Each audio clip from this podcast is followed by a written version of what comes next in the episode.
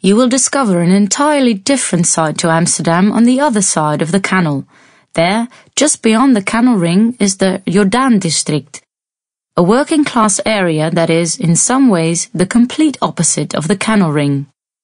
The Grachtengordel, or Canal Ring, was built as a luxury district for traders in the Golden Age, while the Jordaan is a true blue-collar district. The first popular uprisings began in the Jordaan, and it is where true Amsterdam balladeers are born. In the Jordaan, the houses are generally smaller and the streets narrower. As you can see, the magnificence of the stately canals makes way for the homely, intimate ambience of the Jordaan, partly because this district's street plan differs from that of the canal ring. The Jordaan has plenty of tiny alleys, enhancing its snug and friendly atmosphere.